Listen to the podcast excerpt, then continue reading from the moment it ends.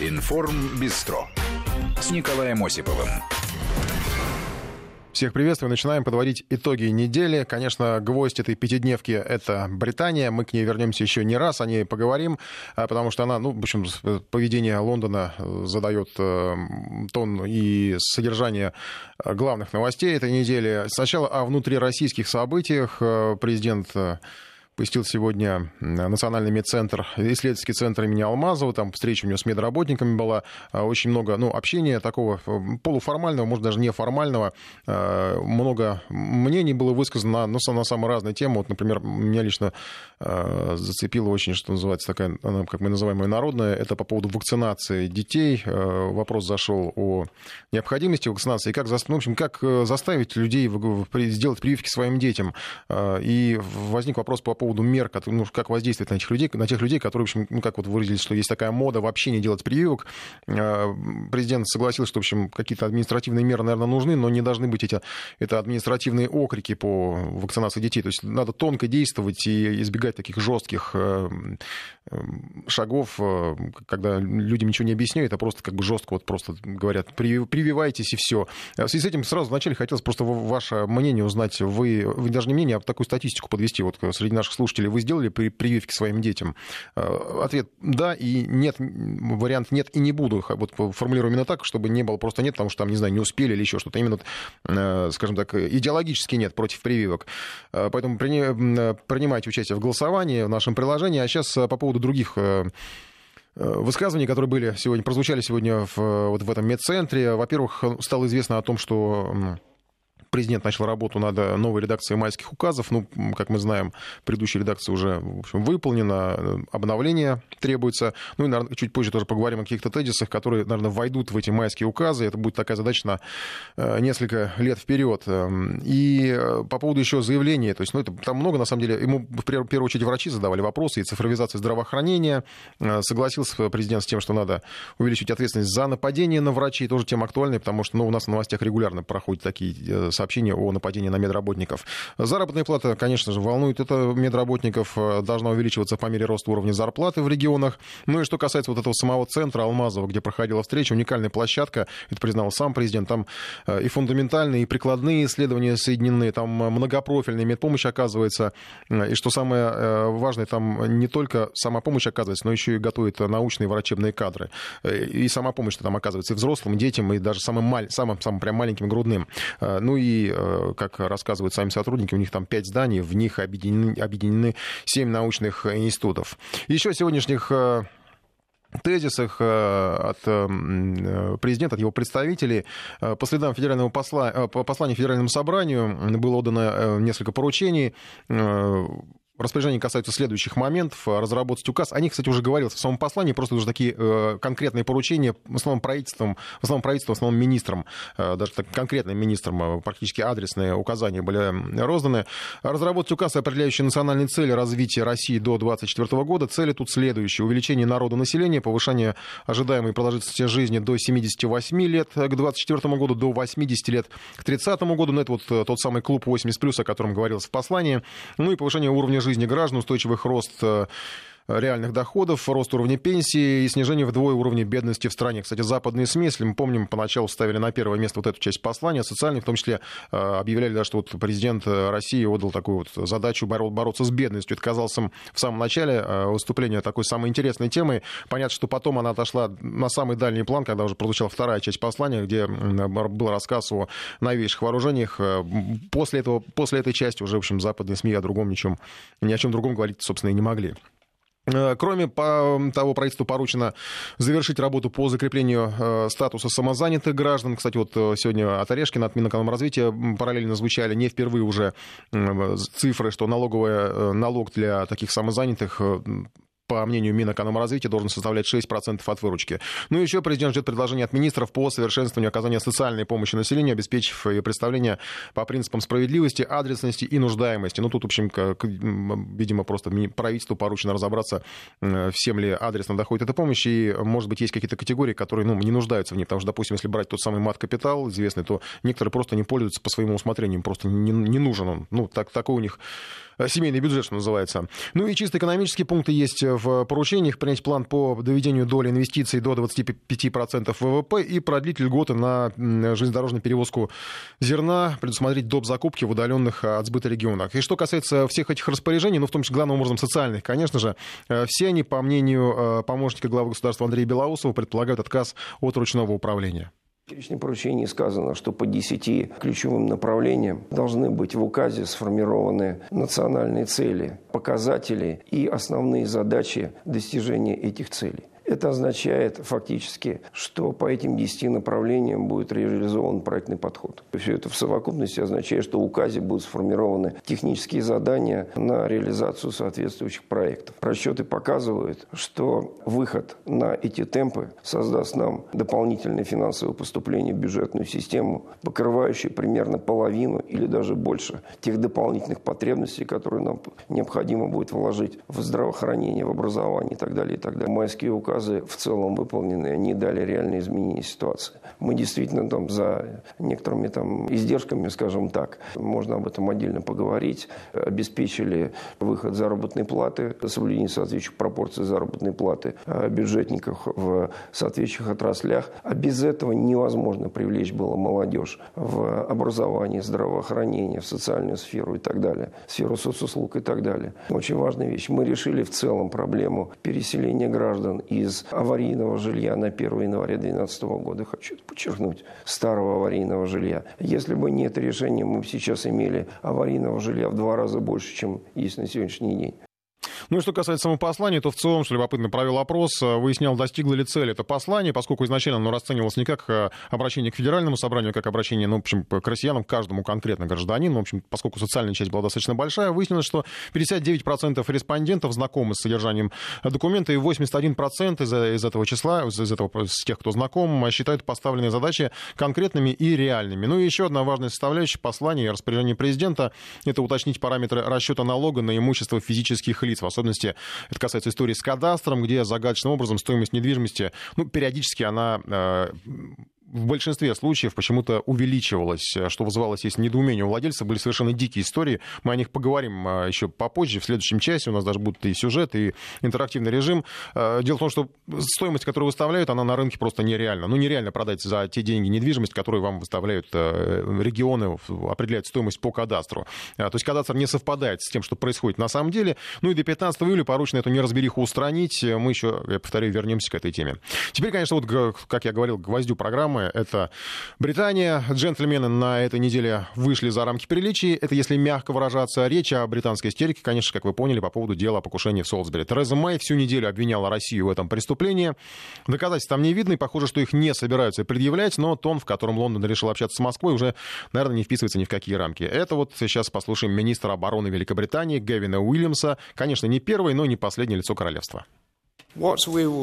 Мы посмотрим, как Россия ответит на наши действия. Это абсолютно возмутительно и жестоко, что Россия сделала в Солсбери. Мы ответили на это. Честно говоря, Россия должна отойти и заткнуться. А если они ответят на наши действия, то мы тщательно обдумаем и рассмотрим свои ответные меры. Но было бы неправильным заранее судить об их ответе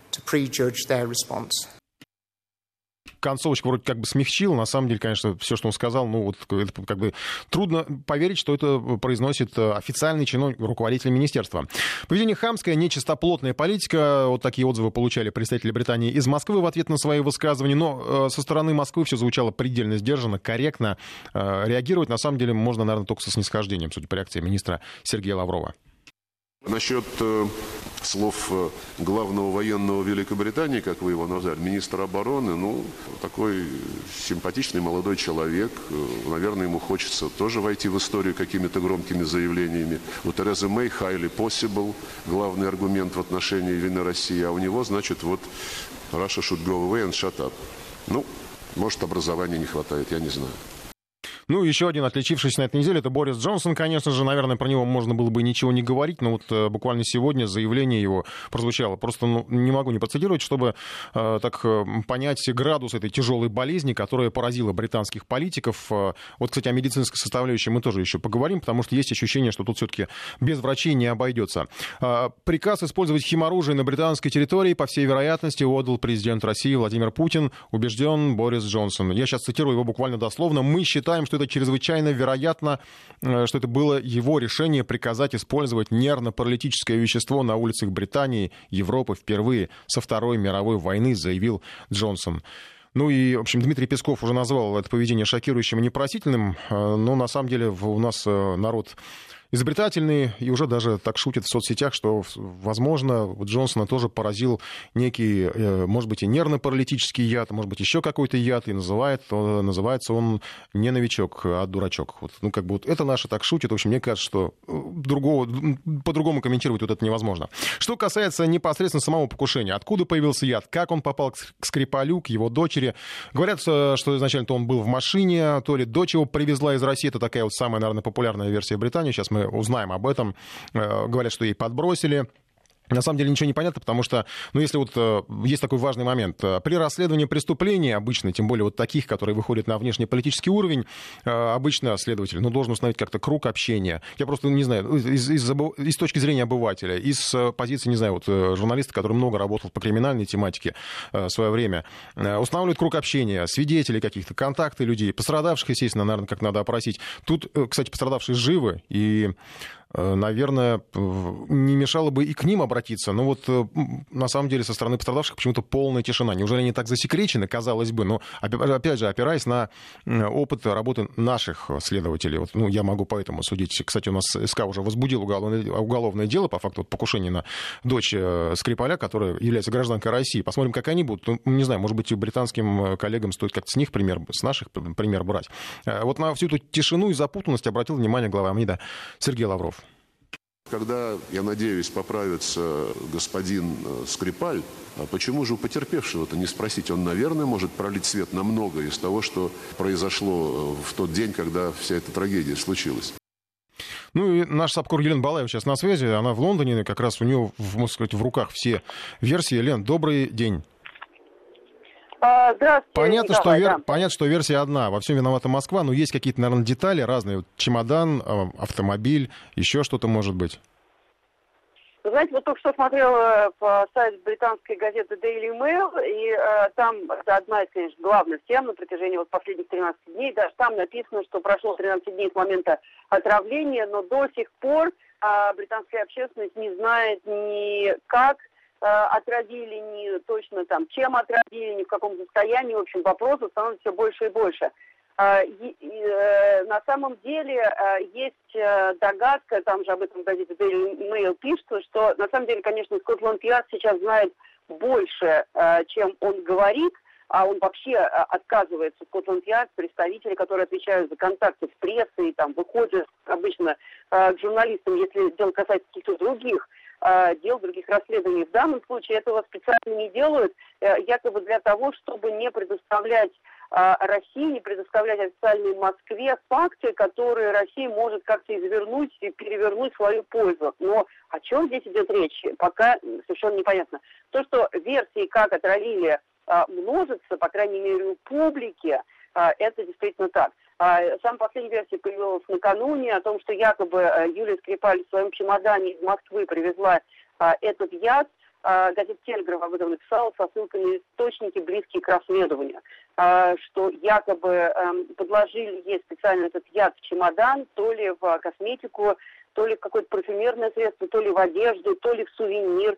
И вот э, эту э, вещь она открыла, распечатала, не знаю, то ли съела, то ли вдохнула, Э, в доме отца уже в Солсбери, после этого им стало плохо. Но э, совершенно в этой статье газет «Телеграф» не э, рассказывается, не объясняется, если это действительно речь идет, как британские власти говорят о новичке, и те же самые британские газеты, например, публиковали интервью с человеком, с который бывшим россиянином, проживающим в Америке, химиком, который, Вилл Мирзайн, который рассказывал, что это такое страшное оружие, там капли э, достаточно для того, чтобы убить 500 человек. Как же тогда это средство залетело в э, чемодане, э, никого не убив, из Москвы в Лондон? Как вообще, как возможно химически человеку, который вот, как объяснить всем остальным, что произошло? Вот это вот британские власти даже не пытаются сделать.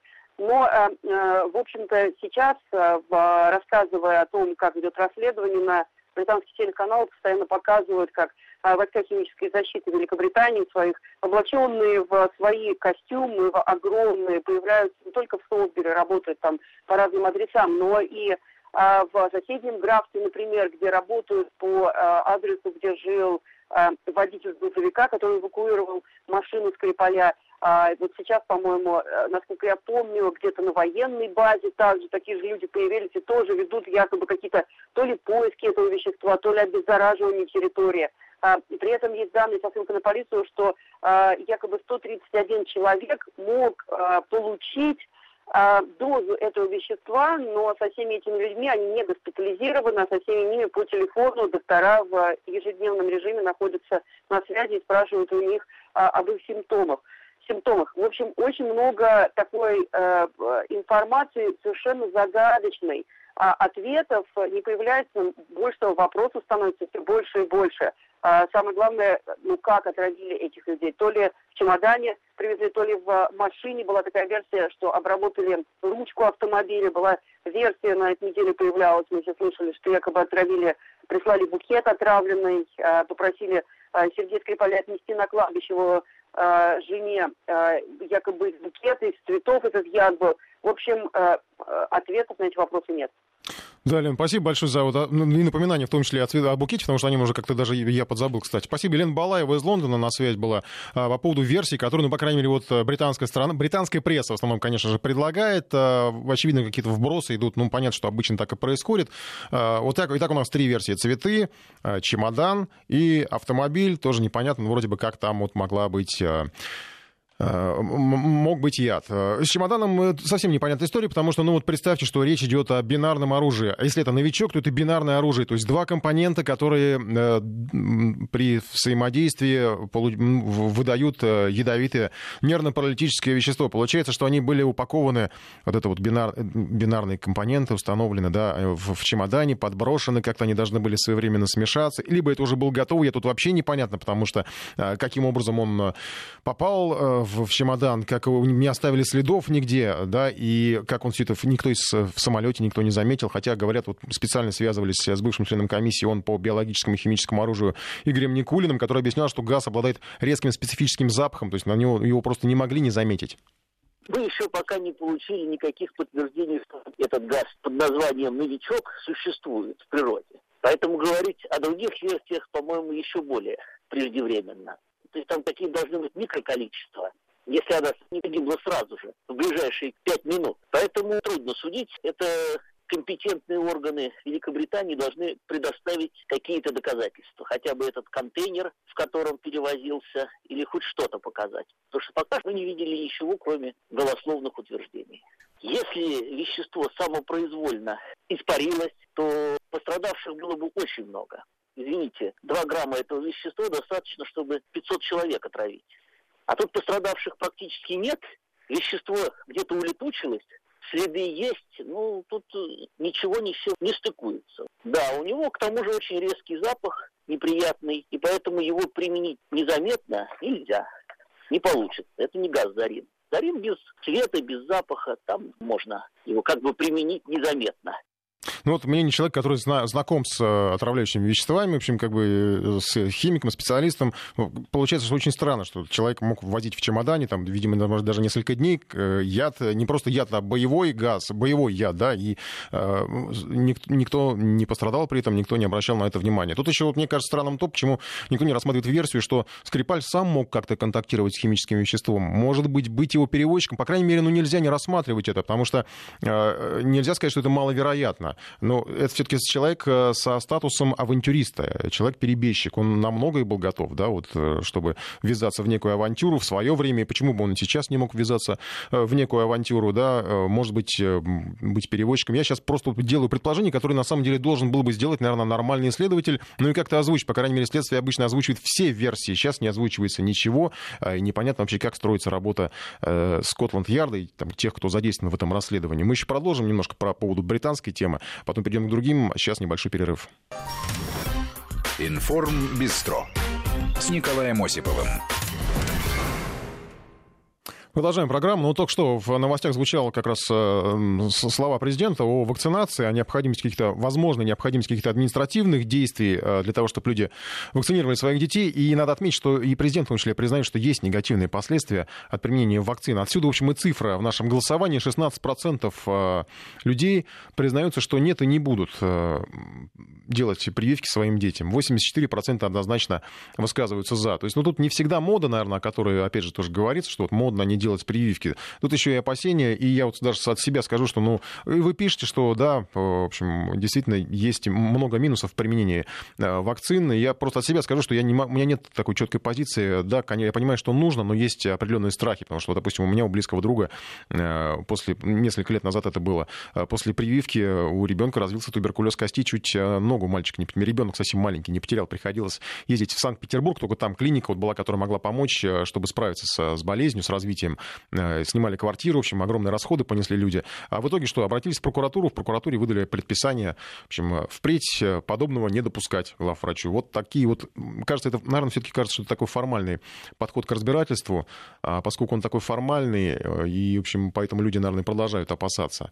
А потому что, кроме того, что объяснить, чтобы объяснить людям, что необходимо делать прививки, наверное, еще надо как-то объяснить людям, что эти прививки безопасны, и вакцины, я имею в виду именно, потому что вакцины тоже разные бывают, и что в, случае, не дай бог, какого-то, какой-то неприятной истории, и разбираться будут соответственно с, э, в, каждой, в каждой ситуации конкретно. А разбирательства часто бывают очень формальными. Опять же, тоже есть такое мнение, что вот если будут разбираться жестко, то, в общем, врачи просто будут бояться делать прививки, что тоже справедливо, наверное, но, в общем, здесь есть очень разные подходы с разных сторон, и э, именно поэтому, наверное, и президент говорит, что не надо с административными окриками к этой проблеме подходить.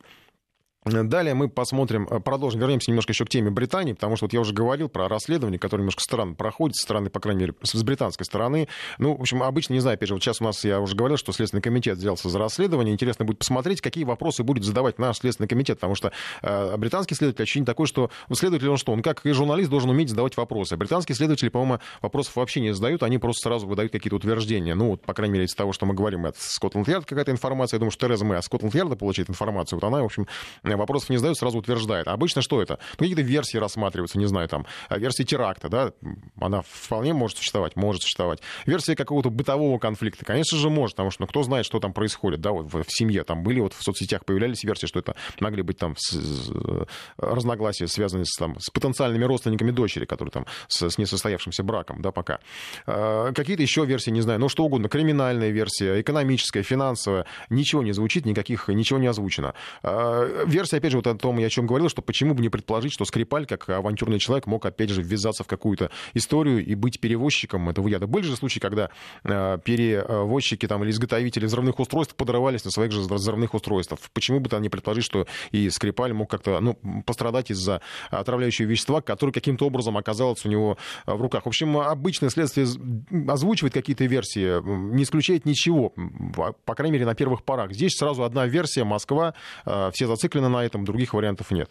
А если так вспомнить недельные э, истории, то все началось с выступления Терезы Мэй, потом был Совбез совершенно дикий, где главным образом США подключились к нападкам на Россию. Там же вот и Борис Джонсон упомянутый уже ожил. Э, и, ну, самые разные версии говорят, что это и вместе за то, что чемпионат мира по футболу пройдет в России, а не в Британии, и попытка, в общем, как-то э, выразить свою международную большую позицию, обозначить свою как бы, высоту на мировой арене, потому что речь идет о выходе в перспективе из Евросоюза, Брекзит, э, там уже Британия будет никому не нужна, может быть, уготована роль э, такого сателлита США, вот пытаются доказать, что это они всем руководят. Хотя, на самом деле, тут, если посмотреть, американская позиция очень интересна. Они вроде как поддерживают Э, Лондон. Но, с другой стороны, в любом случае могут всегда сказать, что а это не мы ведь э, придумали, что Москва виновата. Это как бы все в Британии сделали выводы. Это то же самое, что с пробирками Колина Пауэлла. Показывал он их, но ведь ссылался он на Ми-6, то есть вроде бы как они нашли там оружие массового поражения у Саддама Хусейна. И потом американцы же сказали, в общем, да нет, не нашли никакого оружия, но все вопросы к Ми-6. В общем, американская сторона, стране здесь надо дать должное. А, она бывает топорной во внешней политике, но в таких вот маленьких деталях они действуют аккуратно, чтобы как от себя удар отвести. Еще вернемся вернемся к теме Британии, там много интересного. Сейчас на Украину, потому что тоже было таким э, событие недели. Началась вдруг внезапно охота на Савченко. Ну, уже сразу цитаты такие, революция пожирает своих детей, потому что карьера героя Майдана, героя АТО практически на Донбассе, э, сделала крутой поворот. Теперь Надежда Савченко уже в базе миротворца, то есть фактически она враг Майдана. Ее уже подозревают в подготовке теракта, там, и с применением минометов, а, автоматов, гранат. Э, в общем, понятно, что она и раньше не была в очень хороших отношениях с элитами, сейчас совсем все испортилось. Практически лобовое столкновение, по крайней мере, с генеральным прокурором. На связи наш САПКОР Владимир Синельников из Киева. Владимир, добрый день. Добрый день. Ну, там, э, насколько вероятен, вчера уже говорили про это, насколько вероятен сегодня арест Савченко вообще, что там ее ждет? Ее совсем прижали или еще она как-то сопротивляется? Э, вы знаете, я бы не сказал, что Савченко приезжали, и я бы даже не сказал, что имелось целью приезжать Савченко. На самом деле, с моей точки зрения, Порошенко просто ищет повод для того, чтобы ввести военное положение, и тут совершенно уместна аналогия с пожаром в Рейхстаге. Э, э, который произошел как раз примерно в это же время, в 1933 году, тоже в начале марта, если я не ошибаюсь.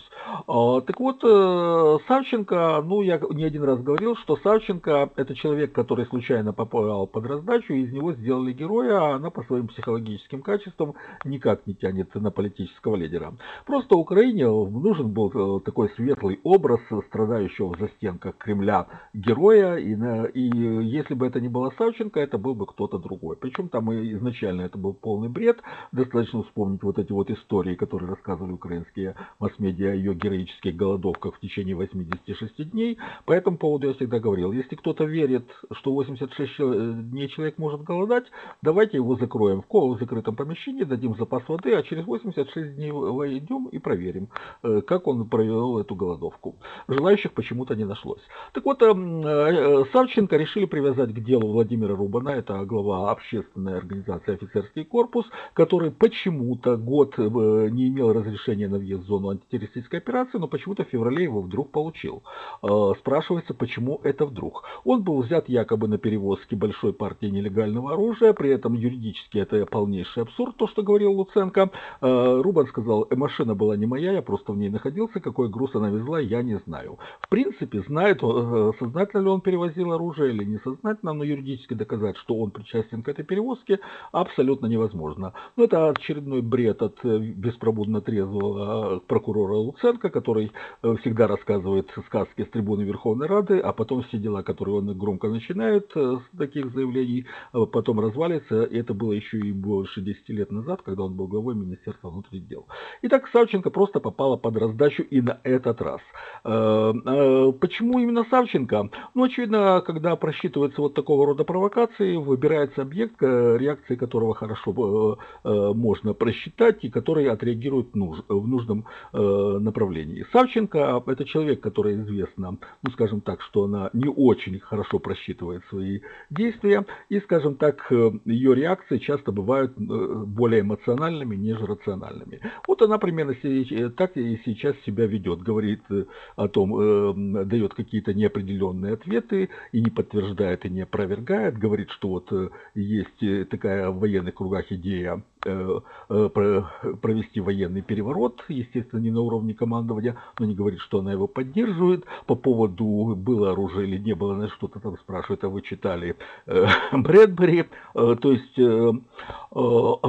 понять то, что она говорит, невозможно. То есть все это развивается абсолютно в стиле театра абсурда наяву, который вообще характерен для Украины. И в данном случае, ну вот... Владимир, а по-вашему, что, а по-вашему да. Савченко, она такой... Вот просто я вспоминаю сейчас, когда ее отправляли отправляли из России в Киев, выдавали, э, говорили, что она станет проблемой для Киева, просто что они не хотят. Это такая, это неожиданная проблема для Киева, или Киев сам решил сделать из нее проблему, по-вашему? Э, нет, это не то, что неожиданная проблема, она просто в Киеве была никому не нужна. Для Киева был бы идеальный вариант, если бы Савченко посадили пожизненно желательно в России, чтобы можно было еще э, многие годы ходить с ее иконой и рассказывать о страдалице в застенках, страдалице в застенках Кремля, которая мучается за Украину. Это точно так же, как Юлия Тимошенко. Пока она сидела с ее иконой, ходил тот же Яценюк, когда она вышла, ее, в общем, тот же Яценюк выбросил на помойку. Э, то же самое произошло с Савченко. Кстати, Савченко, кстати, это понимала, когда она еще приехала на Украину, она сказала, что герои живые никому не нужны, так оно и получилось. То есть она просто оказалась здесь никому не нужна. Ей там вручили звезду Героя Украины, она уже имела мандат депутата Верховной Рады, э, которую она получила в то время, когда я еще сидела в Москве. А, то есть она просто была никому не нужна. Она приехала и оказалась не у дел. Вот и все. А, потому что э, идеальным вариантом было бы, как я уже сказал, либо чтобы ее надолго посадили, а еще лучше, чтобы ее убили. Э, и свалить вину на Россию и ходить и рассказывать. Там было, возник бы целый культ героини Украины Надежды Савченко, которую замучили кремлевские палачи. Это был бы идеальный вариант для Киева, но он не получился. Кстати, это был очень умный ход. Когда возвращали Савченко, честно говоря, я думал, что не стоит. А вот когда ее вернули, э, я понял, что вернуть и уничтожить этот миф о героизме Савченко, это был идеальный такой пиарный ход, который ну, просто великолепен.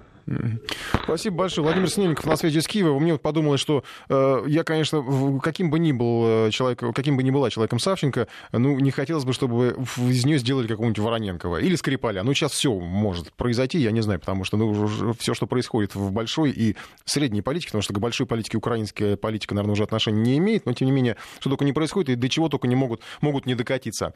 Э, сейчас время небольшого перерыва. Мы завершим уже голосование по вакцинации, наверное, 84% за прививки, 16% против. Информ Бистро с Николаем Осиповым.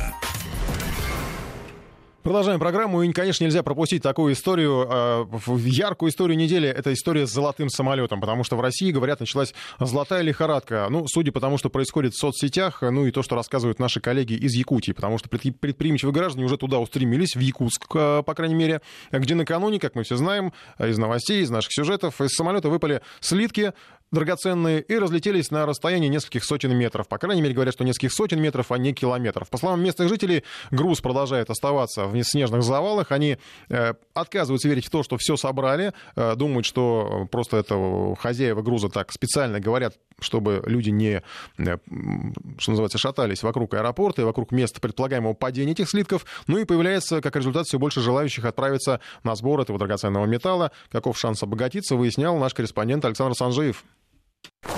Фонариками и лопатами жители Якутска собираются искать драгоценные слитки. У всех них явные симптомы золотой лихорадки. Кто-то распустил слухи, словно в воспаленном бреду, что рядом со взлетно-посадочной полосой может находиться десяток брусков. Цена каждого из них несколько миллионов рублей. Однако остудить жар новоявленных золотоискателей пытается законный владелец растерянного груза. Глава московского представительства Кинрос Голд Станислав Бородюк. Та часть груза, которая выпала из самолета, полностью собрана, сейчас находится под охраной. Крупный град из драгметалла прошел после того, как накануне у самолета Ан-12 оторвалась одна из створок грузового люка. Внутри находилось почти 10 тонн слитков на общую сумму 21 миллиард 600 миллионов рублей.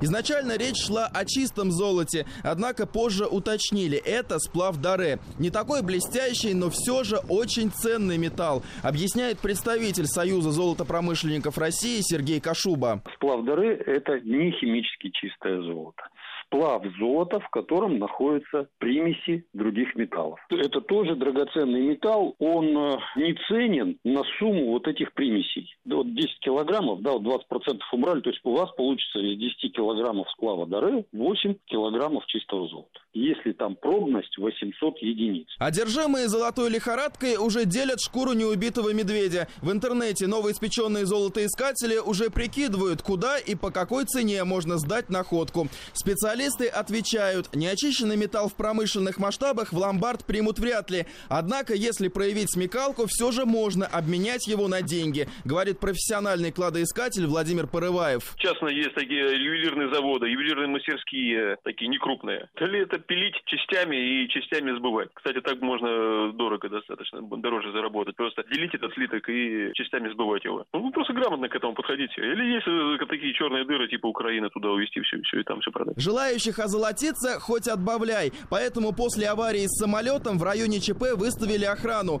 Прохожих и автомобили досматривает полиция. А юристы предупреждают, найденный слиток может встать боком, говорит Сергей Кузнецов. Если люди знают, чье это золото, то есть кому оно принадлежит, это не будет являться находкой. Находка это когда что-то нашел, но не знаешь, чье оно, понимаете? И здесь уже на твою совесть, да, там куда-то э, отнести это там в полицию или отнести. Так когда ты целенаправленно знаешь, чье это золото, что он там есть, ты едешь туда его искать и находишь его, и при этом не сдаешь его, это является хищением. Да, без проникновения куда-то, но это, но это не значит, что ты это не похитил. Ты же присвоил его себе, знаешь, что это чужое. Между тем, золотая лихорадка уже вылилась в самую настоящую эпидемию. Верить в то, что золото уже собрано, не хотят. Жители некоторых регионов в срочном порядке покупают билеты до Якутска для того, чтобы, выйдя из самолета, сразу же отправиться на поиски слитков. Впрочем, новостью о внезапном обогащении пока так никто и не похвастался. Александр Санжиев, Вести ФМ. В общем, граждане, будьте осторожны, вы со своим золотые, золотые, граждане золотоискатели. У нас э, люди телефоны находят, э, не отдают, а потом э, попадают под уголовные дела, потому что, ну, вот, как правильно сказал юрист, нашел чужую вещь, если ты ее не вернул, вполне можешь сесть, потому что ее присвоил себе. Это уж золотые слитки, тем более там слитков сколько было, на несколько миллиардов. Это что касается золотой лихорадки. У нас в России на этой неделе, вот прям буквально сегодня, закончилась предвыборная лихорадка. Наверное, так можно сказать, потому что в России наступил режим тишины официально. В 15 часов по московскому времени на Дальнем Востоке уже наступила суббота. Значит, все дебаты, любая агитация, все, что связано с продвижением кандидатов, прекращается. Итоги этой кампании, наверное, стоит э, подвести, ну, естественно, не э, как-то акцентирую внимание на ком-то из кандидатов, потому что это сейчас уже все нельзя. Запрещено, я напомню, режим тишины. Итак, у всех кандидатов была возможность поучаствовать в дебатах. Кому-то эти дебаты понравились, кому-то, наверное, нет. Были скандалы, стычки, споры, обиды. Нельзя, наверное, сказать, что ситуация, э, что дебаты и вообще кампания была какой-то вялой, потому что, ну, э, для самой разной аудитории могла найти там что-то для себя интересное, в том числе даже вот какие-то, может быть, такие желтые ситуации, ну, как для желтой прессы, да, они, э, такие ситуации, они тоже всегда находят свою аудиторию, тоже бывает многим интересно. Каждый боролся как мог, как умел. Эффективность этих умений будет определена в воскресенье на голосовании, я напомню, 18 марта этого года, то есть уже через буквально один день, через два, ну, воскресенье ближайшее ближайшие выборы президента России. Сейчас все вплотную связано уже не с э, предвыборными какими-то баталиями, а непосредственно с организацией этого голосования. Глава Центра сберкома Элла Пампилова э, призвала не допускать препятствий для работы наблюдателей. Касается это всех, кто работает в рамках закона. Чем больше будет наблюдателей от разных кандидатов, партий, от общественных палат, тем лучше, сказала Памфилова. Ну и еще Центр избирком напоминает о недопустимости лотерей на избирательных участках. Оказывается, и такое бывает. Э, в день выборов поступают уже обращения в ЦИК по поводу мероприятий, которые проходят в день голосования. Якобы обещают э, выдать какие-то билеты на концерты, материальные ценности. Об этом сообщает представитель ЦИК и отмечает, что все это незаконно. Участие в выборах является свободным, добровольным, в связи с чем следует избегать ситуаций, когда вручение каких-то ценностей ставится во взаимосвязь с волеизъявлением. То есть, в общем, если вам что-то где-то пообещали, можете пожаловаться в Центр избирком, потому что туда, там именно принимают такие обращения. Ну и Гидромедцентр рассказал о погоде в день выборов президента России. Директор ведомства Роман Вильфанд обещает Москве мороз и солнце. Выходные дни на европейской территории России будет замечательная январская погода. И это не шутка, я бы сказал так, словами Пушкина можно это отобразить. Морозы, солнце, день чудесный. Но погода будет даже лучше, чем по Пушкину. Дело в том, что погода вот морозная в марте, она сопряжена с значительным суточным ходом, когда дневная температура заметно повышается. Ну, будем ждать повышения, потому что уже хотелось бы все-таки весна, вроде бы как на календаре, а на градуснике какая-то за, совсем запустившаяся себе, запустившая себя зима. Что касается процедур голосования, ну, я думаю, что не стоит ее напоминать. Вы пришли на участок, э, с паспортом, конечно же, взяли бюллетень, расписались, э, там, где положено, поставили галочку, там, где, вернее, расписались там, где положено, и там, где э, вам душа или сердце подсказывает, или ваш разум, поставили галочку. Опустили все это в урну. Ну, в общем, только после того, как участок завершает свою работу, начинается подсчет голосов избирателей, ну и проводится проводится он непосредственно на избирательном участке. Это что касается процедуры. Подсчет э, идет открыто, при этом в протокол вносит сведения обо всех результатах выполняемых действий. Наблюдатели все это видят, за всем этим наблюдают, как, может, как мы уже сказал Панфилова, э, их чем больше, тем лучше. В первую очередь члены э, комиссии подсчитывают и погашают, а пога, по, погашают, это означает, что отрезают левый нижний угол бланка неиспользованные избирательные бюллетени, чтобы их никто уже не мог использовать.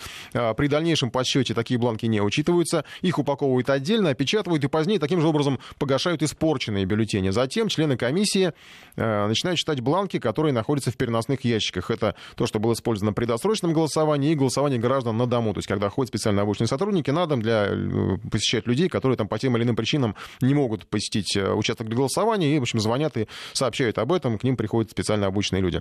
После этого вскрывают уже стационарный ящик, то есть основную массу бюллетеней, предварительно на них проверяют печати и пломбы, бюллетени из переносных э, и стационарных ящиков раскладывают в отдельные пачки, по голосам, поданным за каждого из кандидатов. Э, ну и э, э наоборот, да, э, и там уже решается вопрос о действительности этих бюллетеней, потому что э, решают это путем голосования. Если есть какие-то сомнения, там может быть что-то какая-то, ну не знаю, помеха или как-то он так испорчен, не очень внятно этот бюллетень, э, или там наоборот поставлены галочки, как не очень понятно. Идет голосование, решают признавать его действительным или недействительным.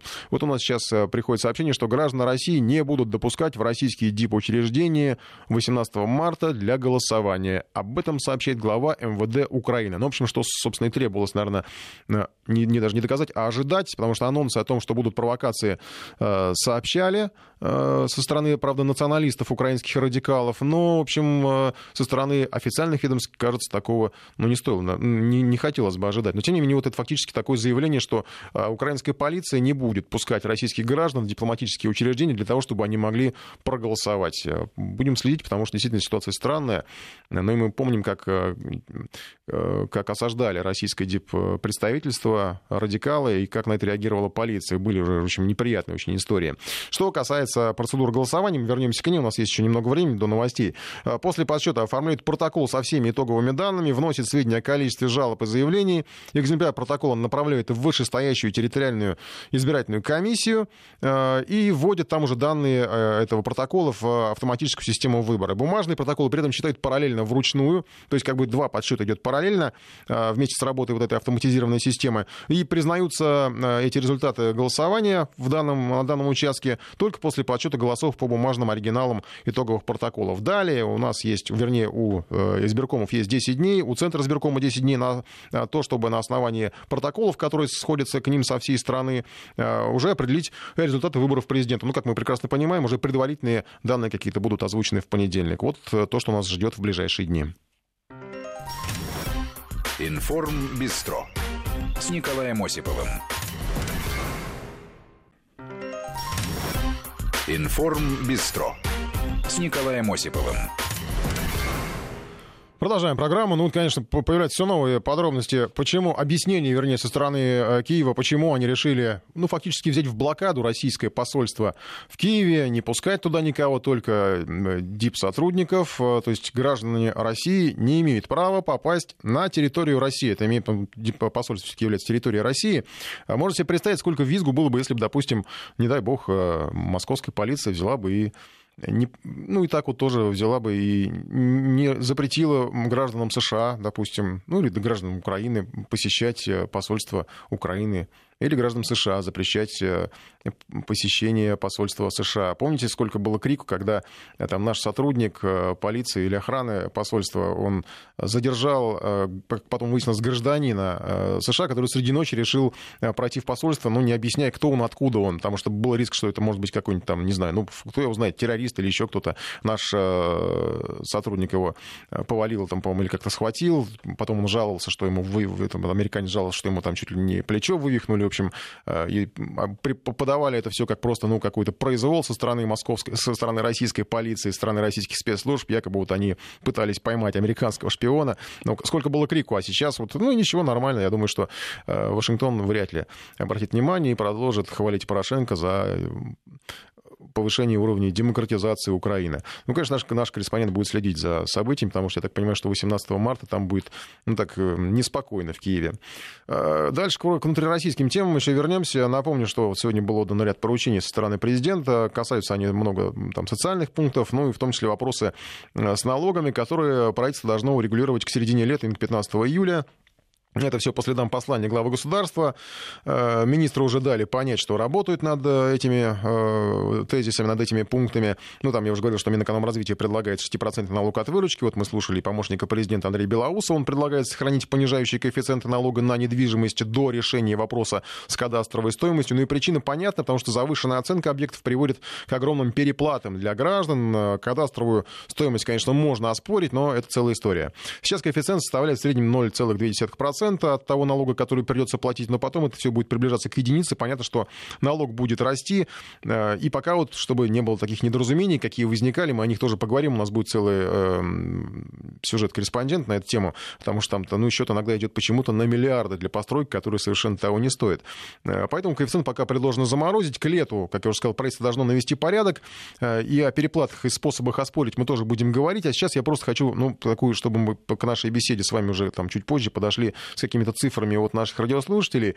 Хотелось бы узнать просто ваш, э, ваш опыт общения с, налоговым, с налоговыми органами и вообще с, с теми вот квитанциями, которые приходят. Как оценка по кадастру сказалась на вашем налоге? Он вырос, налог снизился, ну или вы вообще не в курсе? Потому что я, например, долгое время не был в курсе, что у меня там с э, налогом на квартиру, потому что мне просто он не приходил, и только когда уже, слава богу, появились все вот эти вот госуслуги, электронные истории, и то не сразу. Э, мне, наконец, дошел до меня этот налог за много лет сразу, слава богу, там не очень большая сумма такая, не критическая, я уж его платил, но я так и не, не, не успел сравнить вот именно он до того, как э, ввели вот эту новую систему оценки по кадастру, каким он был до и каким он стал после, потому что мы с коллегами много раз считали, даже для специалистов нам помогали считать, и, в общем, выяснялось, что в ряде случаев, когда у вас не слишком какое-то такое роскошное имущество, ну, в общем, такой эконом-класс, вот так скажем, да, то есть это не обязательно какой-то сарай должен быть на земле стоять, просто обычная небольшая квартира. В ряде случаев он даже может и быть ниже, если по кадастру считать, но он, судя по тому, как россияне реагируют, бывает, он а, вырастает в два-три раза. Поэтому голосуйте, потом еще к этой теме вернемся. Сейчас, конечно же, снова опять к Британии, потому что истерик вокруг дела Скрипаля, как мы уже сделали вывод, оказалась заразной. У нас, кстати, будет выходные Сюжет о том, что стресс и психические заболевания, ну вот вообще вот такие вот э, истерические состояния, они, оказывается, передаются воздушно-капельным путем. Э, это не я придумал, это ученые доказали. Э, сейчас не могу сказать, из какого университета, но э, новость об этом была на неделе. У нас будет сюжет подробный на выходных. Э, проводили ученые опыты на мышах, сажали одну, что называется, психованную мышь в клетку к другим, и те тоже начинали психовать. Ну и вывод, э, что расстройство нервов и психики заразно. Зачем мышей не мучили, мне лично непонятно, потому что можно можно было просто съездить в Европу, посмотреть на европейских политиков. А тут все очевидно, потому что сначала Тереза Мэй, потом Борис Джонсон. Макрон вот заволновался, решил не посещать российскую экспозицию на ежегодном книжном салоне в Париже. Об этом сегодня сообщали, хотя Россия вроде как на этом салоне почетный гость. Ну и в конце концов стартует год литературы и языка в России и Франции. Макрон в салон пришел, к российским полкам подходить не стал, мало ли что. Ну и учитывая международный контекст, я решил не посещать официальный стенд России, написал Макрон в Твиттере. То есть даже не скрывать, что все дело в истерике истерики вокруг Солсбери. Ну и остальные политики тоже поддержали Лондон. Лидеры четырех стран, Тереза Мэй, э, Макрон, Меркель, президент э, США Дональд Трамп подписали совместное заявление, из которого следует, что разумные альтернативы российскому следу в отравлении экс-полковника ГРУ Сергея Скрипаля не существует. Правда, тут уже наши, кстати, САПКОРы в Европе отмечали, что по отдельности высказывать в адрес Москвы э, претензии готовы не все. Пожалуй, пожалуй только Тереза Мэй отличается. То есть вирус поразил всех в разной степени, кто-то еще, наверное, держится. Ну и, кажется, вот Меркель не спешит атаковать. У нее, кстати, сегодня были даже запланированы, по крайней мере, сообщали переговоры с Макроном. Возможно, там что-то прозвучало, возможно, она была занята чем-то другим, э, потому что внутриполитических проблем у нее там своих хватает, формирование правительства. Э, ну и, кстати, Трамп тоже был занят э, несколько, наверное, более важными для себя делами, потому что он там затеял кадровые перестановки. Если будет время, мы и о них тоже поговорим. Сейчас о реакции европолитиков на дело Солсбери. Все-таки на связи наш САПКОР Регина Севастьянова. Регин, добрый вечер. Здравствуйте. Ну вот сейчас такой, может быть, в несколько произвольной форме говорил о вирусе, который поразил европейских политиков, и что вроде все в разной степени все-таки реагируют, хотя подписывают совместное заявление. Вот как э, можно оценить реакцию? Ну, наверное, четверки большой. Ну, действительно, реакция совершенно разная. Начну с того, что на уровне Евросоюза в целом реакции вообще до сих пор нету, при том, что накануне во время своего визита в Хельсинки председатель Евросовета Дональд Туск заявил, что он внесет этот вопрос в повестку дня на очередной саммит глав правительств стран Евросоюза. Здесь, в Брюсселе, таковой состоится на будущей неделе, 22-23 числа. И э, как здесь уже нам э, комментируют, э, скажем так, в кулуарах, действительно, только вот по итогам этого саммита, возможно, будет обозначена а, какая-то единая позиция европейских лидеров по данному вопросу. Предполагается, что европейские лидеры призовут Россию участвовать э, в расследовании, в частности, ответить на вопросы, которые э, задает Лондон, но при этом действительно наблюдается, скажем так, отсутствие единства в степени, на какую готовы пойти здесь политики в своих заявлениях. Так, а, первыми, естественно, традиционно а, заявили о своей поддержке Лондона и со всякими осуждениями выступили выступили страны Балтийского региона и Польша, причем Анджей Дуда, президент Польши, был первым, если я не ошибаюсь, высокопоставленным политиком, который поспешил с осуждающими словами в адрес Российской Федерации выступить, но его не поддержали, скажем так, тяжеловесы Европейского Союза, так та же самая Ангела Меркель, о которой вы говорили, до своей встречи с Эммануэлем Макроном, сделала такое выдержанное заявление. Она сегодня сказала, что она рассчитывает на то, что Российская Федерация будет участвовать в следствии и что э, будет, будут сделаны какие-то соответствующие выводы уже совместными усилиями, что расследование будет доведено до конца и, соответственно, будут найдены виновные. При том, что действительно накануне она вместе с Эммануэлем Макроном, равно как Терезой Мэй и Дональдом Трампом, э, подписала это заявление, в котором говорится о том, что э, нету у данных политиков, у данных стран причин не верить британским спецслужбам, которые утверждают, что следы, по крайней мере, ведут в Россию, что у них, у британских спецслужб нет сомнений, откуда появилось это отравляющее вещество. Но если посмотреть даже на уровне стран, э, скажем так, э, на, э, в одной, на, на примере одной страны, вот премьер Италии, например, сегодня поддержал требования Британии к Российской Федерации по делу Скрипаля, то есть предоставить ту информацию, которую Лондон хочет получить от официальной Москвы. А накануне глава партии Лига говорил о том, что на его взгляд вот эти заявления Терезы Мэй на данный момент без каких-либо доказательств результатов э, следствия похожи на фейковые новости, как он выразился. Он заявил, что какие-либо репрессивные э, меры до того, как есть результаты следствия, это э, просто какой-то ужас культурный, экономический и торговый. В частности, таким образом он предостерег от разговоров и заявлений о новых санкциях. То же самое можно говорить о Германии, где, как я сказала, Ангела Меркель все-таки присоединяется к этому коммюнике, хоть и выступает все-таки более выдержанно, чем некоторые другие страны. А глава фракции левых Сара Вагенкнехт на заседании парламента говорит о том, что э, уже все это проходили, вот эти заявления до каких-то следствий, и что нужно воздержаться от этой истерики, а просто дать специалистам работать, а потом, когда уже есть определенные результаты, тогда а, делать э, какие-то выводы. Ну и добавлю также, что вчера выступал здесь Йен Столтенберг, э, генсек НАТО, который, с одной стороны, как мы уже привыкли, сказал резкие слова в адрес Российской Федерации, что именно Российская Федерация здесь виновник, и он ее назначил агрессором, но потом, когда ему стали задавать дополнительные вопросы журналистам, а, выяснилось, что никакой практической помощи, например, Британии НАТО не оказывает, и а, что сейчас э, НАТО может только наблюдать. И более того, он, Столтенберг, э, заявил, что в НАТО не хотят новой конфронтации, они хотят, наоборот, вести диалог. И это, это такая, эм, такие методы у НАТО. Он сказал, что в прошлом году, в 2017 было три встречи Совета России-НАТО, и здесь в Брюсселе надеется, что в ближайшее время очередной такой совет состоится, и там можно будет эти вопросы обсуждать. А, так что а, добавлю только, что разговоры здесь э, продолжатся, продолжатся не только на саммите, о котором я говорила, но и в понедельник здесь в Брюсселе будет Борис Джонсон, глава МИД Великобритании,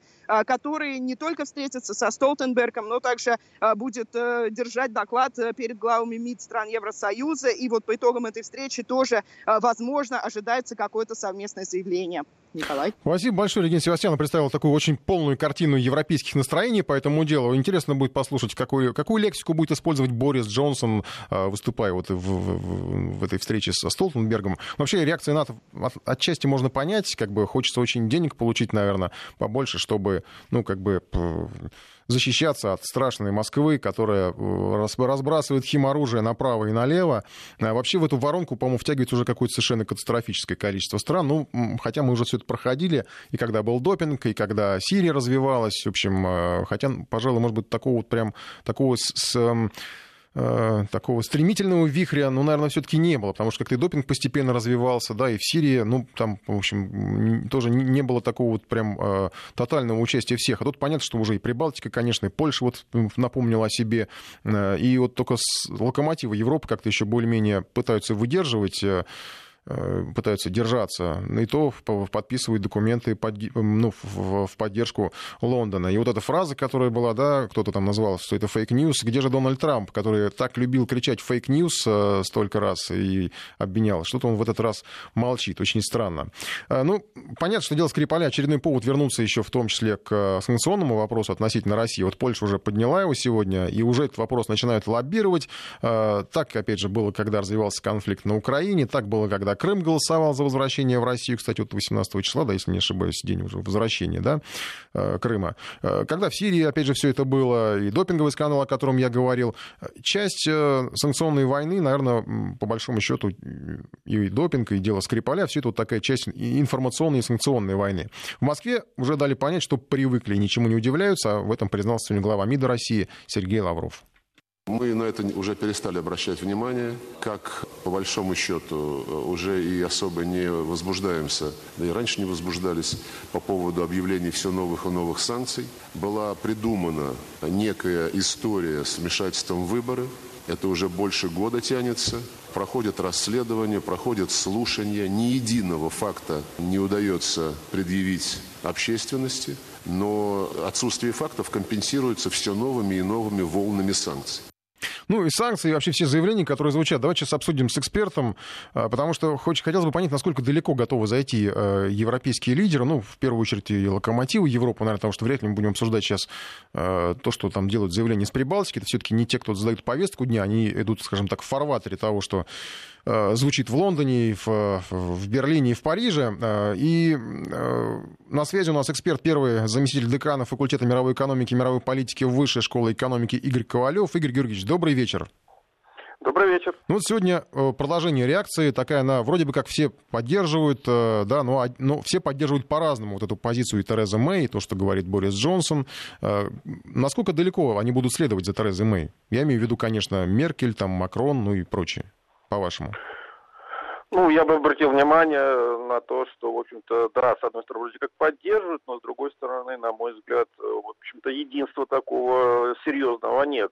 Давайте вспомним, что первоначально тоже президент Франции Макрон заявил о том, что, в общем-то, это заявление, резко ультимативное выступление Терезы Мэй, это, в общем-то, шаг неоправданный, и все-таки нужны доказательства.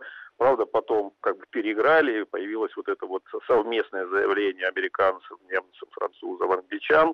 А, и на самом деле трудно предполагать какого-то серьезного единства, во всяком случае, в рамках Евросоюза, особенно с, с учетом того факта, что в продолжается процедура Брекзита, то есть выхода Соединенного Королевства из состава Евросоюза. Достаточно серьезное разногласие. Процедура Брекзита идет совсем не а, по тому сценарию, на который надеялась Тереза Мэй и эм, английский политический истеблишмент, э, британцы вынуждены были признать, что да, они должны заплатить очень круглую сумму за выход из э, европейского интеграционного проекта. Поэтому это скорее, в общем-то, ну, такая демонстрационная, показательное единство, но на самом деле, на мой взгляд, серьезного, э, прочного единства, вот настоящего единства в рядах западных союзников все-таки нет. Понятно, спасибо вам большое. Первый заместитель декана факультета мировой экономики и мировой политики Высшей школы экономики Игорь Ковалев ну, разрушил мои предположения о том, что все так прям единогласно поддерживают Терезу Мэй. Каждый поддерживает э, по-своему. У нас, кстати, интересное сообщение пришло оно связано и с внешней политикой, и с внутренней. Давно не ходил ни на какие выборы, но эти западные партнеры прям гонят на выборы президента. Ну, в общем, тут оказывается, что можно еще и поблагодарить даже в каком-то смысле. Мы вот благодарим их за санкции, да, за то, что э, дали возможность развивать свою внутреннюю промышленность производства. Может быть, стоит и поблагодарить за то, что э, развивает какое-то внутриполитическое единство, да, и желание подключиться к своей внутренней политике, потому что, ну, как бы есть же мнение, что не, не у всех да, готовность ходить на выбор, голосовать, участвовать э, во, во всем этом.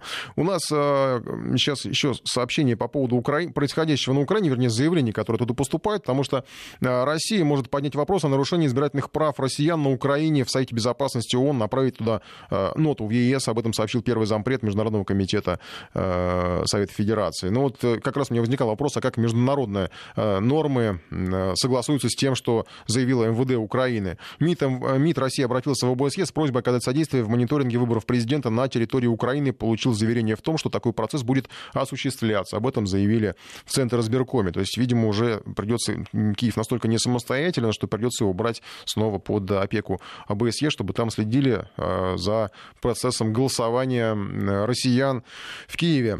У нас еще одна международная тема, которую мы не можем, конечно, упустить, потому что американский президент Дональд Трамп на этой неделе решил всерьез перетрясти свою команду. Тиллерсон отправлен в отставку. Теперь СМИ с сочувствием вспоминают о том, как Трамп кормил его салатом в, в Китае потому что боялся обидеть э, хозяев э, этого приема. На место госсекретаря назначен Майк Помпео, теперь уже бывший глава ЦРУ. ЦРУ возглавила впервые женщина, мы говорили об этом, опять же, на неделе, Джина Хаспил, человек, который сделал карьеру, э, ну, а, одна из ветвей карьеры Джины Хаспил развивалась в секретных тюрьмах, как говорят, она причастна к пыткам заключенным, но, в общем, все это, опять же, вроде бы как простительно, потому что она женщина, хотя противники Трампа, конечно, продавливают тему тюремной деятельности Джины Хаспил, чтобы как бы насолить Трампу. Но у нашего обозревателя э, Максима Кононенко есть другой взгляд на то, как все происходило, как вообще Трамп принимал решение. Давайте послушаем. Многие любят эту рубрику. Разговорчики с Максимом Кононенко. Однажды президент Соединенных Штатов Америки Дональд Трамп сидел в овальном кабинете Белого дома и разговаривал с телевизором. «Ну что?» – говорил президент США телевизору. «Показываешь? Я вот тоже раньше показывал, а теперь шагу ступить не могу. То то им не так, то это им не так». Телевизор что-то еле слышно шипел. «Молчишь?» – понимающе говорил Дональд Трамп, наливая себе Кока-Колы. «Ты прям как моя жена. Та тоже все время молчит, только улыбается». Президент сделал глоток. «Нет, я вообще к женщинам хорошо отношусь», – продолжал Трамп. «Вот прямо люблю их, особенно когда в них есть что-то такое».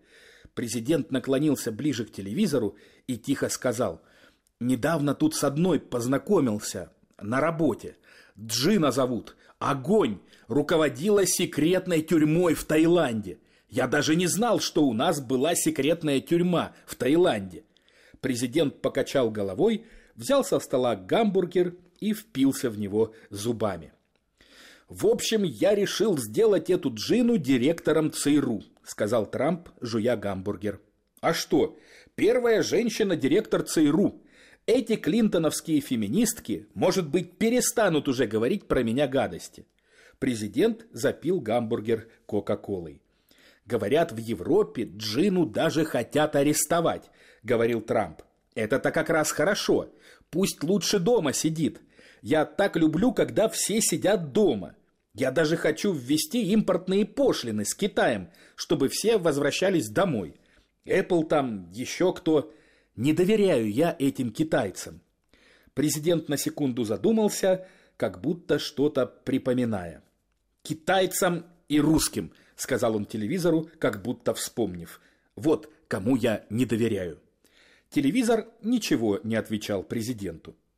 «Ну ладно», – продолжал Трамп, – «директора ЦРУ-то я могу предложить, но ведь у нас уже есть директор ЦРУ. Значит, его надо куда-то деть. Вот куда? Ты как думаешь?»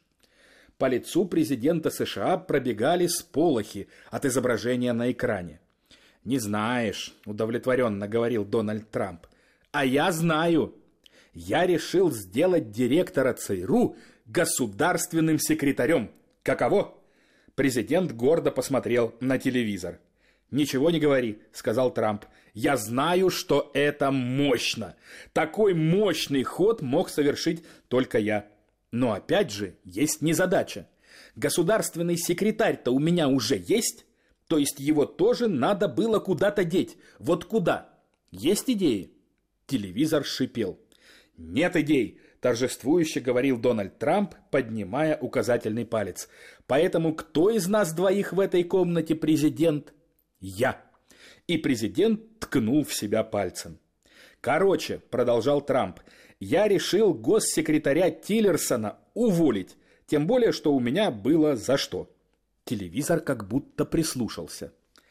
«Мы, когда осенью в Китай ездили, — рассказывал Трамп, — там нам давали прием а на столе салат стоит, Цезарь. Я еще помню, подумал, неужели салат Цезарь это тоже китайская кухня? И вдруг смотрю, Тиллерсон сидит и не хочет есть этот салат. А вокруг сидят китайцы и смотрят. И кто знает, что у них на уме. Вдруг обидятся. И я ему говорю, Рекс, ешь салат. Он, конечно, стал есть. Но тут я подумал, зачем мне такой госсекретарь, который не понимает, что может обидеть. Надо, думаю, его будет уволить, когда представится случай. И вот случай представился. Телевизор молчал изумленно. «Многоходовочка», — говорил президент США, откусывая от гамбургера. «Теперь Джина будет директор ЦРУ, Помпео будет госсекретарь, а Тиллерсон поедет к себе на ранчо играть с внуками. Там салат есть будет не обязательно». Телевизор уважительно посмотрел на президента. Изображение на нем замерло. «Только ты меня понимаешь», — вздохнул президент, запивая свой гамбургер. «Может, сделать тебя главой аппарата Белого дома? Ты все равно тут стоял, стоишь и стоять будешь». Телевизор ничего не отвечал президенту. «Впрочем, погоди», — сказал Трамп, встал с дивана, обошел телевизор сзади и стал внимательно его разглядывать.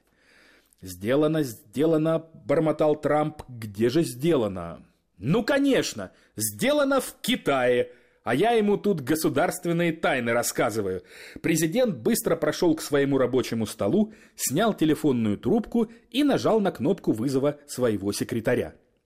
«Уберите этот телевизор из моего кабинета», — сказал Трамп, «и принесите сюда американский телевизор». «Что значит, в Америке не делают телевизоров? Вы там вообще, что ли, все с ума посходили?» Президент швырнул трубку и с ненавистью посмотрел на телевизор. Телевизор был выключен. Информ Бистро с Николаем Осиповым. Продолжаем программу. Мы сейчас к налогам перейдем. Просто у нас тут сообщение пришло, что вот э, добрый день из Берлина по сравнению с другими случаями в этот раз наши СМИ ведут себя достаточно сдержанно. Даже российскую позицию вполне подробно освещают. Но вообще-то, на самом деле, так оно и должно быть, да, освещать все позиции, потому что вот мы сейчас, у нас корреспонденты рассказывают по прекрасно версии, там и в Британии настроения какие, и из э, Европы. Ну, вот, э, спасибо, видимо, надо сказать, германским СМИ. Я, правда, не очень знаком вот с тем, что германские СМИ э, пишут подробно, знаком в смысле в, в том, том, что, как они освещают. Но то, что пишут э, британские, ну, конечно, в большей степени все-таки это, ну, э, такая уже чуть ли не пропаганда, наверное, потому что, да, у Путина есть проблемы с химическим оружием. Это Блумберг пишет, э, Россия стала государством-изгоем, так к ней надо относиться, это Тайм пишет. Ну, что это не всегда там мнение редакции, как, как правило, не мнение редакции, это просто вырванные цитаты из там, э, людей, спикеров, которых они используют. А вот Шпигель, желтая карточка, не более того. Тут не очень понятно, правда, к чему они все это, ну, нет времени просто вчитываться.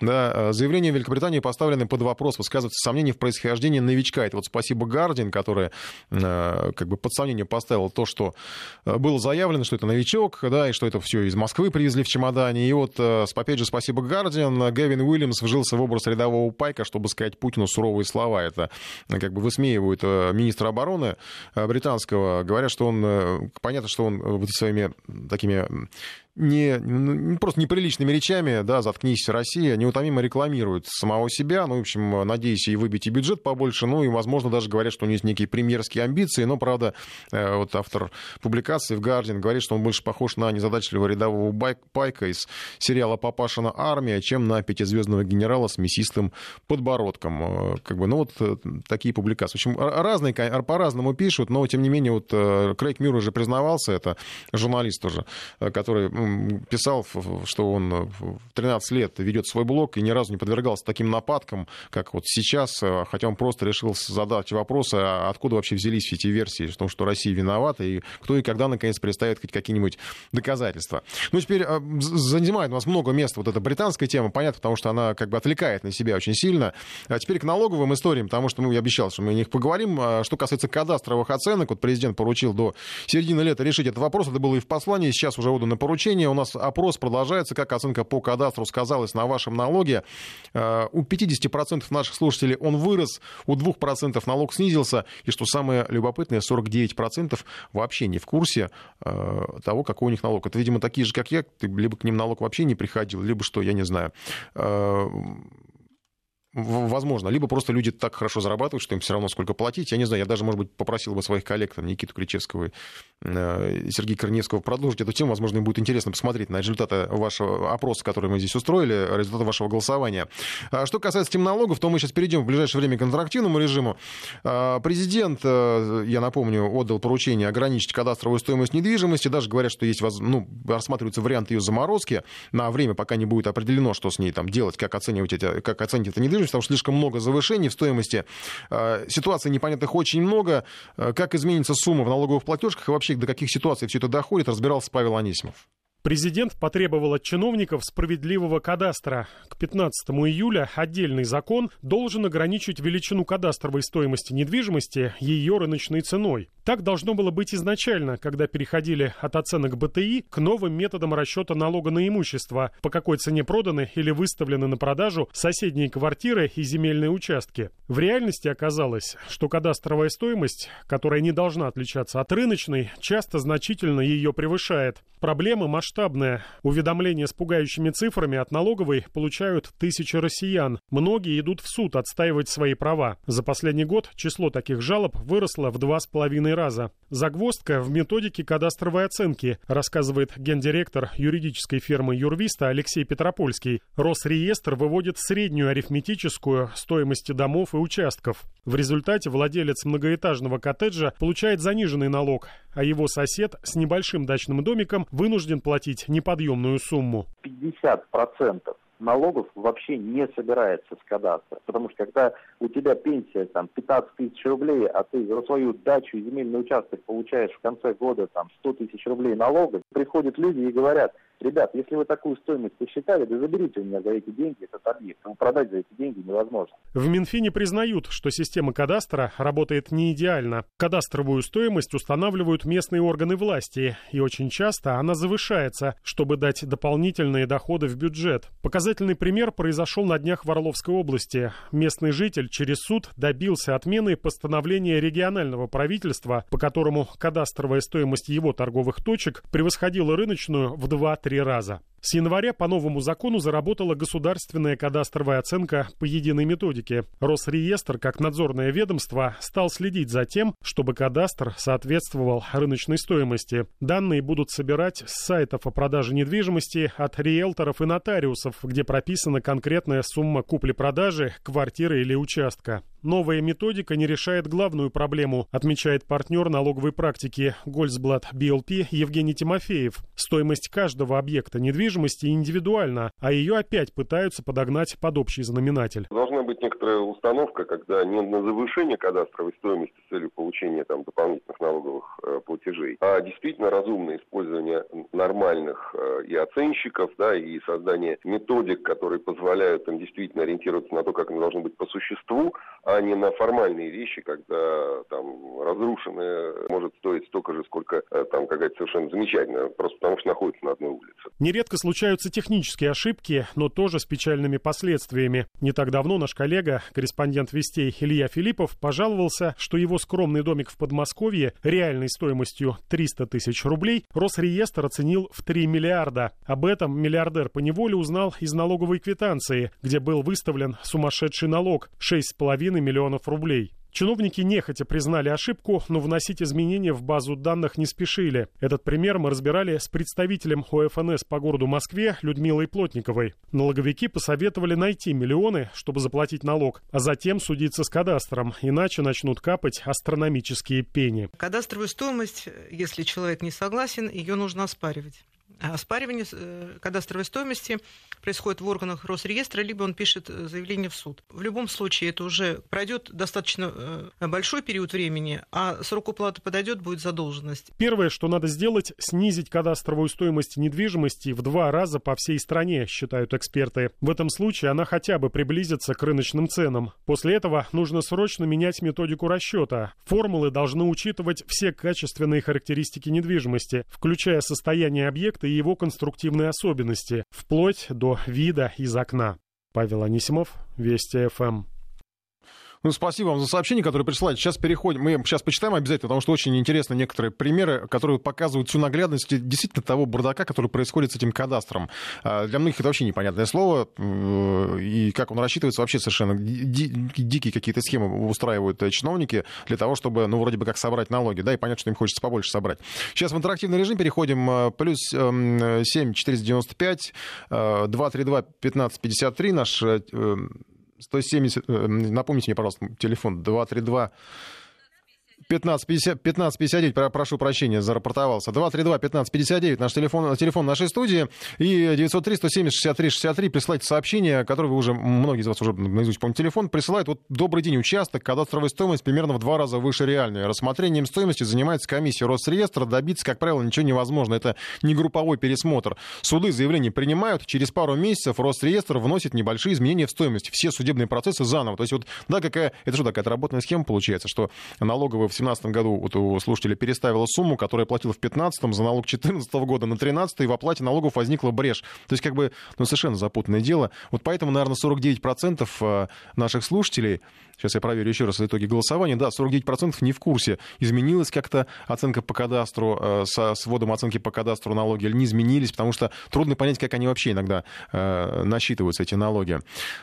И 2, эм, да, 232-1559, э, телефон нашей студии. Звоните, расскажите, может быть, кто-то пытался как-то пересмотреть налоги, как-то пободаться с чиновниками, и, может быть, у кого-то это удалось, а может быть, у кого-то действительно вот те входят в те 2%, у которых э, снизился налог с введением э, налога по кадастру. Борис Николаевич, здравствуйте. Алло? Сорвался у нас слушатель, я так понимаю, или у нас что-то со связью, какие-то проблемы. Борис Николаевич? Не слышит нас Борис Николаевич. Вернее, мы не слышим. Возможно, Борис Николаевич нас слышит. Извините, а, если э, наши технические возможности побеспокоили вас. Мы ждем, тем не менее, звонков. 232-1559. Попрошу наших режиссеров э, проследить за состоянием нашей телефонной линии. Э, вот еще интересный пример. Разделил здание на три части, чтобы продать одну часть. Кадастровая взяла и увеличила стоимость в пять раз. Кирилл, вот ну, колоссальные суммы, да? Хотя здесь есть некие вот... Э, самое первое нам сообщение, по-моему, приходило. Достаточно интересно, что, кажется, это Петербург, что стоимость увеличили в 10 раз, а налог повысился в два раза. То есть, да, как бы, ну, не настолько все критично. Тем не менее, конечно, понятно, что это все крайне э, неприятно. Да, вот э, трехкомнатная квартира 85 -го года постройки, кадастровая стоимость увеличилась в 10 раз, налогов в 2 раза. Филипп, Санкт-Петербург. Ну, тут еще надо, наверное, следить тоже, какая сумма была. То есть в 2 раза это что там, было 500 рублей, стало 1000, или было 1000, стало 2000, да? То есть, ну, э, все за... тоже сказывается на отношении к этому налогу, потому что некоторые, наверное, не будут и считать, если там с 500 до 1000 выросло. Ну да, вроде как в процентах много, а по сумме на самом деле не так уж и критически все это Э, налоги Подольск, кадастровая стоимость уже выше рыночной, ставка 0,3 максимальная, удаленность от города значительная, инфраструктура отсутствует, кроме однополосной дороги. В общем, да, ну и понятно, что чиновники собира... Э, пытаются собрать как можно больше, как можно больше э, денег с чтобы пополнить бюджет. В принципе, об этом и в федеральной власти говорят, в том числе, да, и вот почему все это затеяно, и почему президент потребовал к лету разобраться с этой кадастровой путаницей, потому что действительно не очень Э, понятно, что э, как, как все это рассчитывать, почему все-таки оказалось выше. Понятно, что никому не хочется, чтобы денег было в казне регионов меньше, но тем не менее вот завышают явно цены. Э, попробуем еще раз выйти на связь с Вячеславом. Вячеслав Петрович. Вячеслав Петрович, здравствуйте. Нет, у нас, по-моему, безнадежно э, рухнула линия. Э, Продолжайте, по крайней мере, присылать свои сообщения. 170 63 63 наш э, телефон. 903 170 63 63. Позже мы вер... попробуем вернуться на телефонную линию. Возможно, она у нас заработает, конечно. А сейчас давайте еще одна налоговая тема. Просто она тоже впрямую, свя... впрямую связана с кадастром в том числе. Потому что, ну, по крайней мере, вот от коллег даже слышал, что приходят к ним налоги после пролета тех самых дронов, э, видимо, из налоговой, э, которые оценивают состояние их участков, смотрят, что у них там есть какие-то постройки на участке, ну и выписывают выписывает налог, а, оценивая размер этой постройки. А оказывается, не всегда эта постройка подлежит налогообложению. По крайней мере, постройки, оказывается, делятся на те, в которых, допустим, вы живете, да, которые там хозпостройки, которые вообще просто не являются постройками, допустим, какие-то парники. В том числе за парник может прийти даже налог, а, просто потому что как бы, налоговый так посчитает, что это необходимо за это платить. У нас Сергей Артемов подготовил разъяснительный сюжет о том, все-таки за что надо платить на вашем участке, за что не надо. На загородных земельных участках могут находиться объекты двух категорий, попадающих под налог. Жилые, дома и прочие строения, предназначенные для пребывания людей. Сюда можно отнести и гаражи, просто потому, что для всей первой группы необходимо разрешение на строительство. А значит, они не входят во вторую большую группу, где разрешение подобное не требуется. Это хозяйственные постройки. Бани, сараи, хозблоки, летние кухни, беседки, туалеты, теплицы. Они тоже могут облагаться налогом, если они капитальные, говорит специалист юридической компании Глазунов и Семенов Иван Лосев. Капитальное строение нужно обязательно ставить на регистрацию в Росреестре. Некапитальные не нужно ставить. На такие некапитальные строения налоги платить не нужно. Какие признаки некапитального строения? Нет фундамента, может быть в любой момент времени перенесено с одного места на другое, и отсутствует проектно-сметная документация, да, какая-то на постройку таких строений. Люди платят налог за недвижимость, напоминает руководитель налоговой практики юридической группы Яковлев и партнеры Екатерина Леоненкова. И потому стоит учитывать и такой правовой критерий самого понятия объект недвижимости. Они прочно связаны с землей. Перемещение данного объекта недвижимости невозможно без несоразмерного ущерба данной постройки данному объекту. Если мы говорим, допустим, о сооружениях на дачных или садовых участках, которые могут быть разобраны и перемещены в другое место совершенно без какого-либо особого вреда для этих сооружений, то необходимости регистрировать их как объекты недвижимости собственника земельного участка не возникает. Во многих комментариях юристов одни и те же объекты, например, теплицы, подлежат налогу, а порой нет. Разница, в общем, на бытовом уровне выглядит так. Если вы прямо на глазах налогового инспектора сможете разобрать постройку до аккуратной стопки досок, реек, фанеры или стекла и сложить все это на голой земле, фискальных претензий к вам не будет. Все остальные сооружения идут под налогообложение. Пояснение налоговиков касается еще одного принципиального момента. Налоги платятся за те хозяйственные постройки, которые зарегистрированы. Но вроде бы логичное продолжение, а если нет регистрации, то можно и не платить, по закону является глубоко ошибочным, говорит Екатерина Леоненкова. Собственники не могут, а обязаны регистрировать капитальные объекты. Если он этого не сделает, и налоговый орган использует там какие-то свои возможности, в том числе, например, аэрофотосъемка расположенных на земельном участке каких-то объектов, установит, что вот этот объект является капитальным, здесь уже для физического лица возникает риск применения ему нарушения налоговой обязанности. То есть основная проблема, которая сейчас будет для дачников, это определить, является ли это сооружение капитальным и подлежит ли регистрации на него право собственности, как на объект недвижимости. Ставка налогообложения хозяйственных построек может быть разной в каждом регионе, но не более 0,3% от кадастровой стоимости. А кроме того, гражданин может в любой удобной ему налоговой инспекции оформить льготу на самый дорогой по налогу объект, если его площадь не превышает 50 квадратных метров. Налог за него взиматься не будет совсем. Сколько таких льготных построек может быть на участке и как велика их допустимая площадь, это решение в компетенции муниципальных властей. А вот штраф за незарегистрированные капитальные строения, по словам Ивана Лосева, достаточно велик. За последние три года могут начислить налог, плюс штраф будет к этой сумме 20% еще от неоплаченной. Когда появились первые новости о грядущем налогообложении хозяйственных построек, многие в шутку или вполне всерьез воскликнули. А как платить за дачные туалеты, капитальные они или нет? И здесь, признает Екатерина Леоненкова, полной ясности нет по сию пору. Здесь будут споры. Нельзя освободить от уплаты налогов хозяйственную постройку только исходя из его функционального назначения, да, что это туалет. Хотя там, может быть, налоговые органы впоследствии как-то и придут к какому-то решению, что, исходя из функционального назначения, она будет освобождена. Так что вполне возможно потратить время и деньги на регистрацию и кадастровую оценку туалетных будок придется. И если эти расходы в купе с потенциальным налогом покажутся весомыми, еще есть время обустроить важнейшие удобства внутри дачного дома и выиграть, кроме финансовой экономии, в персональном комфорте. Сергей Артемов, Вести ФМ. Ну, это что касается построек, которые э, попадают под налоговую базу и не попадают. У меня, правда, сразу же возникли вопросы к нашему корреспонденту, который в этом разбирался. Э, и я просто, кстати, случайно видел рекламу вот этих домов быстросборных, которые приезжают на место, а потом их можно как-то перевести там куда-то, да, может быть, их тоже как-то можно, э, ну, чтобы приехал, поставил на лето на дачу, да, а потом раз куда-то собрал и увез.